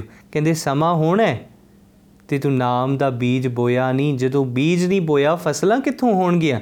ਹੁਣ ਵਤੈ, ਹਰ ਨਾਮ ਨਾ ਬੀਜਿਓ, ਅੱਗੇ ਭੁੱਖਾ ਕਿਆ ਖਾਏ? ਮਾਨ ਕਿਆ ਮਨਮੁਖਾਂ ਨੂੰ ਫਿਰ ਜਨਮ ਹੈ, ਨਾਨਕ ਹਰ ਪਾਏ ਕਹਿੰਦੇ, ਫੇਰ ਜਨਮ ਲੈਣਾ ਪਵੇਗਾ, ਤੈਨੂੰ ਫੇਰ ਦੁੱਖ ਭੋਗਣਾ ਪਵੇਗਾ। ਚੰਗਾ ਹੁੰਦਾ ਜੇ ਤੂੰ ਉਸ ਪਿਆਰੇ ਦੀ ਬੰਦਗੀ ਨੂੰ ਇਸੇ ਜੀਵਨ ਚ ਕਮਾ ਲੈਂਦੋ। ਤੇ ਸਤਿਗੁਰੂ ਜੀ ਕਿਰਪਾ ਕੀਤੀ। ਮਾਨ ਕਿਹਾ, ਤੂੰ ਆਪਣੇ ਜੀ ਜਿਹੜੇ ਨੇ ਨਾ, ਮੁਖ ਡਰਾਉਣੇ ਨਾ ਕਰ। ਕਬੀਰ ਸਾਹਿਬ ਦਾ ਇੱਕ ਬਚਨ ਹੈ, ਕਬੀਰ ਸਾਹਿਬ ਕਹਿੰਦੇ ਕਹਿੰਦੇ, ਫਰੀਦਾ ਤਿਨਾ ਮੁਖ ਡਰਾਵਣੇ ਜਿਨ੍ਹਾਂ ਵਿਸਾਰਿਓ ਨਾਉ ਕਹਿੰਦੇ, ਜਿਨ੍ਹਾਂ ਨੇ ਨਾਮ ਨੂੰ ਵਿਸਾਰ ਦਿੱਤਾ, ਉਹਨਾਂ ਦੇ ਮੁਖ ਡਰਾਉਣੇ ਹੋ ਗਏ। ਉਹਨਾਂ ਦਾ ਜੀਵਨ ਮਾੜਾ ਹੋ ਗਿਆ ਤੇ ਚੰਗਾ ਹੁੰਦਾ ਜੇ ਉਹ ਆਉਂਦੇ ਹੀ ਨਹੀਂ ਸੰਸਾਰ 'ਚ। ਉਹਨਾਂ ਕਿਹਾ, ਇੱਥੇ ਦੁੱਖ ਘਨੇਰਿਆਂ ਅੱਗੇ ਠੌਰ ਨਾ ਠਾਓ। ਕਹਿੰਦੇ, ਦੁੱਖ ਭੋਗਣਾ ਪਿਆ। ਦੁੱਖ ਨਹੀਂ ਭੋਗੜੀਏ ਆਪਣੀ ਜੀਵਨ 'ਚ ਉਸ ਪਿਆਰੇ ਨੂੰ ਵਿਸਾਰੀਏ ਨਾ। ਇੱਕ ਪੰਕਤੀਆਂ ਮੈਂ ਆਪ ਜੀ ਦੇ ਸਾਹਮਣੇ ਹੋਰ ਬੇਨਤੀ ਕਰ ਦਵਾਂ, ਫਿਰ ਸਮਾਪਤੀ ਕਰਦੀ ਹਾਂ। ਸਤਿਗੁਰਾਂ ਨੇ ਕਿਹਾ, ਕਹਿੰਦੇ, ਕਾਮਣ ਕਾਮਣ ਆਰੀਏ ਕੀਤੋ ਕਾਮਣ ਕੰਤ ਪਿਆਰੇ ਜੰਮੇ ਸਾਈਂ ਵਿਸਾਰਿਆ ਵਿਵਾਹੇ ਤਾਂ ਮਾਂ ਪਿਓ ਵਿਸਾਰੇ। ਭਾਈ ਸਾਹਿਬ, ਭਾਈ ਗੁਰਦਾਸ ਜੀ, ਉਹਨਾਂ ਕਿਹਾ, ਕਹਿੰਦੀ, ਮਾਤਾ ਤੇ ਪਿਤਾ ਨੇ ਤੈਨੂੰ ਜਨਮ ਦਿੱਤਾ ਤੇ ਜਨਮ ਤੋਂ ਬਾਅਦ ਤੂੰ ਮਾਤਾ ਪਿਤਾ ਨੂੰ ਨਾਲ ਆਪਣੀ ਸਮਝਿਆ, ਪਰ ਜਿਸ ਵੇਲੇ ਤੂੰ ਵਿਆਹਿਆ ਗਿਆ ਤੇ ਮਾਤਾ ਪਿਤਾ ਨੂੰ ਛੱਡ ਦਿੱਤਾ, ਕਹਿੰਦੇ, ਨਹੀਂ, ਇਹ ਨਾ ਕਰੀ। ਤੇਰੀ ਮਾਤਾ ਪਿਤਾ ਤੇਰੇ ਜੀਵਨ ਦਾਤੇ ਨੇ। ਤੇਰੀ ਬਿਰਤੀ ਇਹ ਨਹੀਂ ਹੋਣੀ ਚਾਹੀਦੀ ਕਿ ਜਿਨ੍ਹਾਂ ਦਾ ਕੰਮ ਹੋ ਗਿਆ ਉਹਨਾਂ ਨੂੰ ਭੁਲਾ ਦਿੱਤਾ। ਪਿਆਰਿਓ, ਪਰਮਾਤਮਾ ਨੇ ਤੈਨੂੰ ਜਨਮ ਦਿੱਤਾ ਹੈ। ਤੂੰ ਪਰਮਾਤਮਾ ਨੂੰ ਭੁਲਾ ਦਿੱਤਾ। ਮਾਤਾ ਪਿਤਾ ਤੂੰ ਤੂੰ ਬਣਿਆ ਹੈ। ਤੂੰ ਮਾਤਾ ਪਿਤਾ ਨੂੰ ਭੁਲਾ ਦਿੱਤਾ। ਵਕਤ ਆਇਆ ਜਿਨੇ ਤੈਨੂੰ ਸਭ ਕੁਝ ਦਿੱਤਾ। ਉਹਨੂੰ ਭੁਲਾਇਆ। ਪਿਆਰਿਓ, ਆਪਣੇ ਜੀਵਨ 'ਚ ਇਨੀ ਨਾ ਸ਼ੁਕਰੇ ਨਾ ਹੋਈਏ।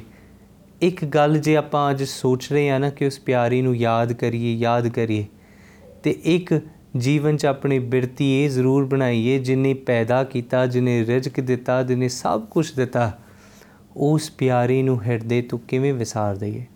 ਕਿਵੇਂ ਛੱਡ ਦਈਏ? ਹਰ ਪਲ, ਹਰ ਛਿਣ ਉਸ ਪਿਆਰੀ ਦੀ ਯਾਦ ਨੂੰ ਮਨ 'ਚ ਵਸਾਈਏ। ਸੌਖਾ ਨਹੀਂ ਹੈ, ਪਰ ਜਦੋਂ ਭੁੱਲ ਜਾਏ ਉਥੋਂ ਫੇਰ ਸ਼ੁਰੂ ਕਰ ਲਈਏ। ਹਰ ਵਕਤ ਵਾਹਿਗੁਰੂ ਵਾਹਿਗੁਰੂ ਵਾਹਿਗੁਰੂ ਜਪੀਏ। ਕਿਉਂਕਿ ਜਪਣ ਕਰਕੇ ਮਨ ਜਿਹੜਾ ਹੈ ਨਾ, ਚੇਤਨਤਾ ਵਿੱਚ ਆਵੇਗਾ ਤੇ ਜੀਵਨ ਕਨੈਕਟਡ ਫੀਲ ਕਰਾਂਗੇ।